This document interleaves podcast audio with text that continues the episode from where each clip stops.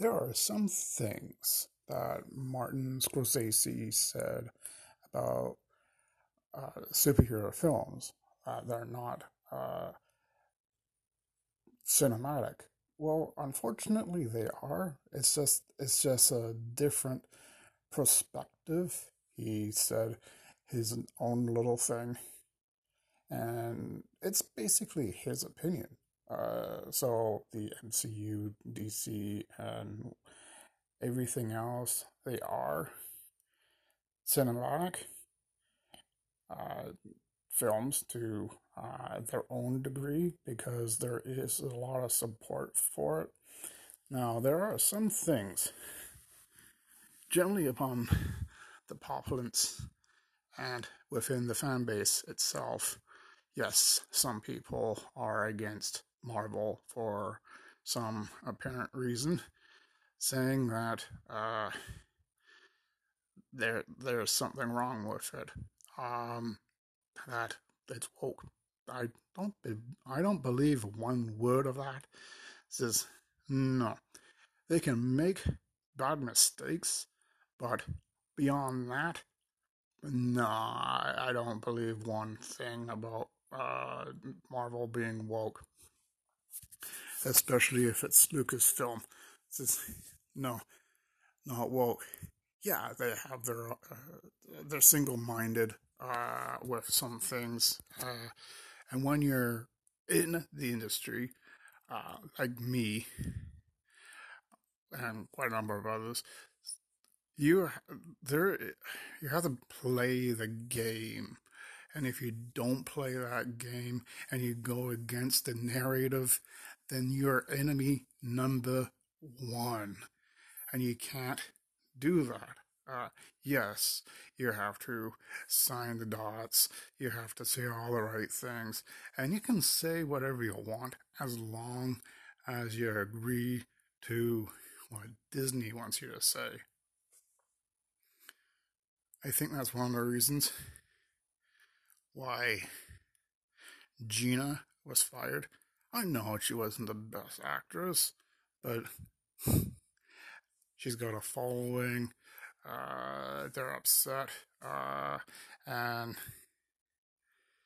I, I think I think she was pushing a little bit as well. So, so at the end of it, so at the end of it, uh, yeah, I, and I'm glad that she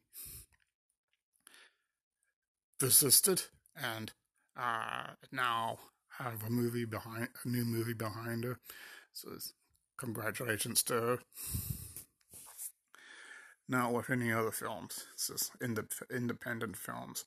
I particularly make horror films, uh, and I want to make new stuff as well. Uh, no, I am not unionized. Sometimes I wish I was. Just, though, when you're not unionized, you have um,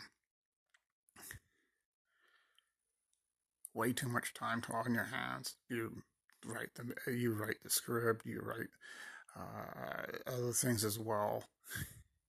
you gather a team, just like yeah, like unionized uh, uh, because there are two sides.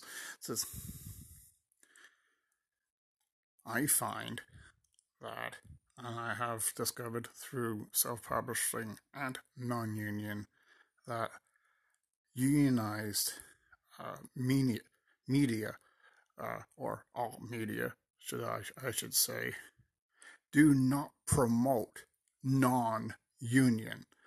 Uh, people like me have to promote our own films at all costs. So from our own pockets. So does that help? No, not really. But at least we're making films with union, either if you're a union actor or uh, someone like James Gunn. You have this way of dealing with things. Sometimes small little things do crop up from the past and can bite you in the butt. Says in more ways than one.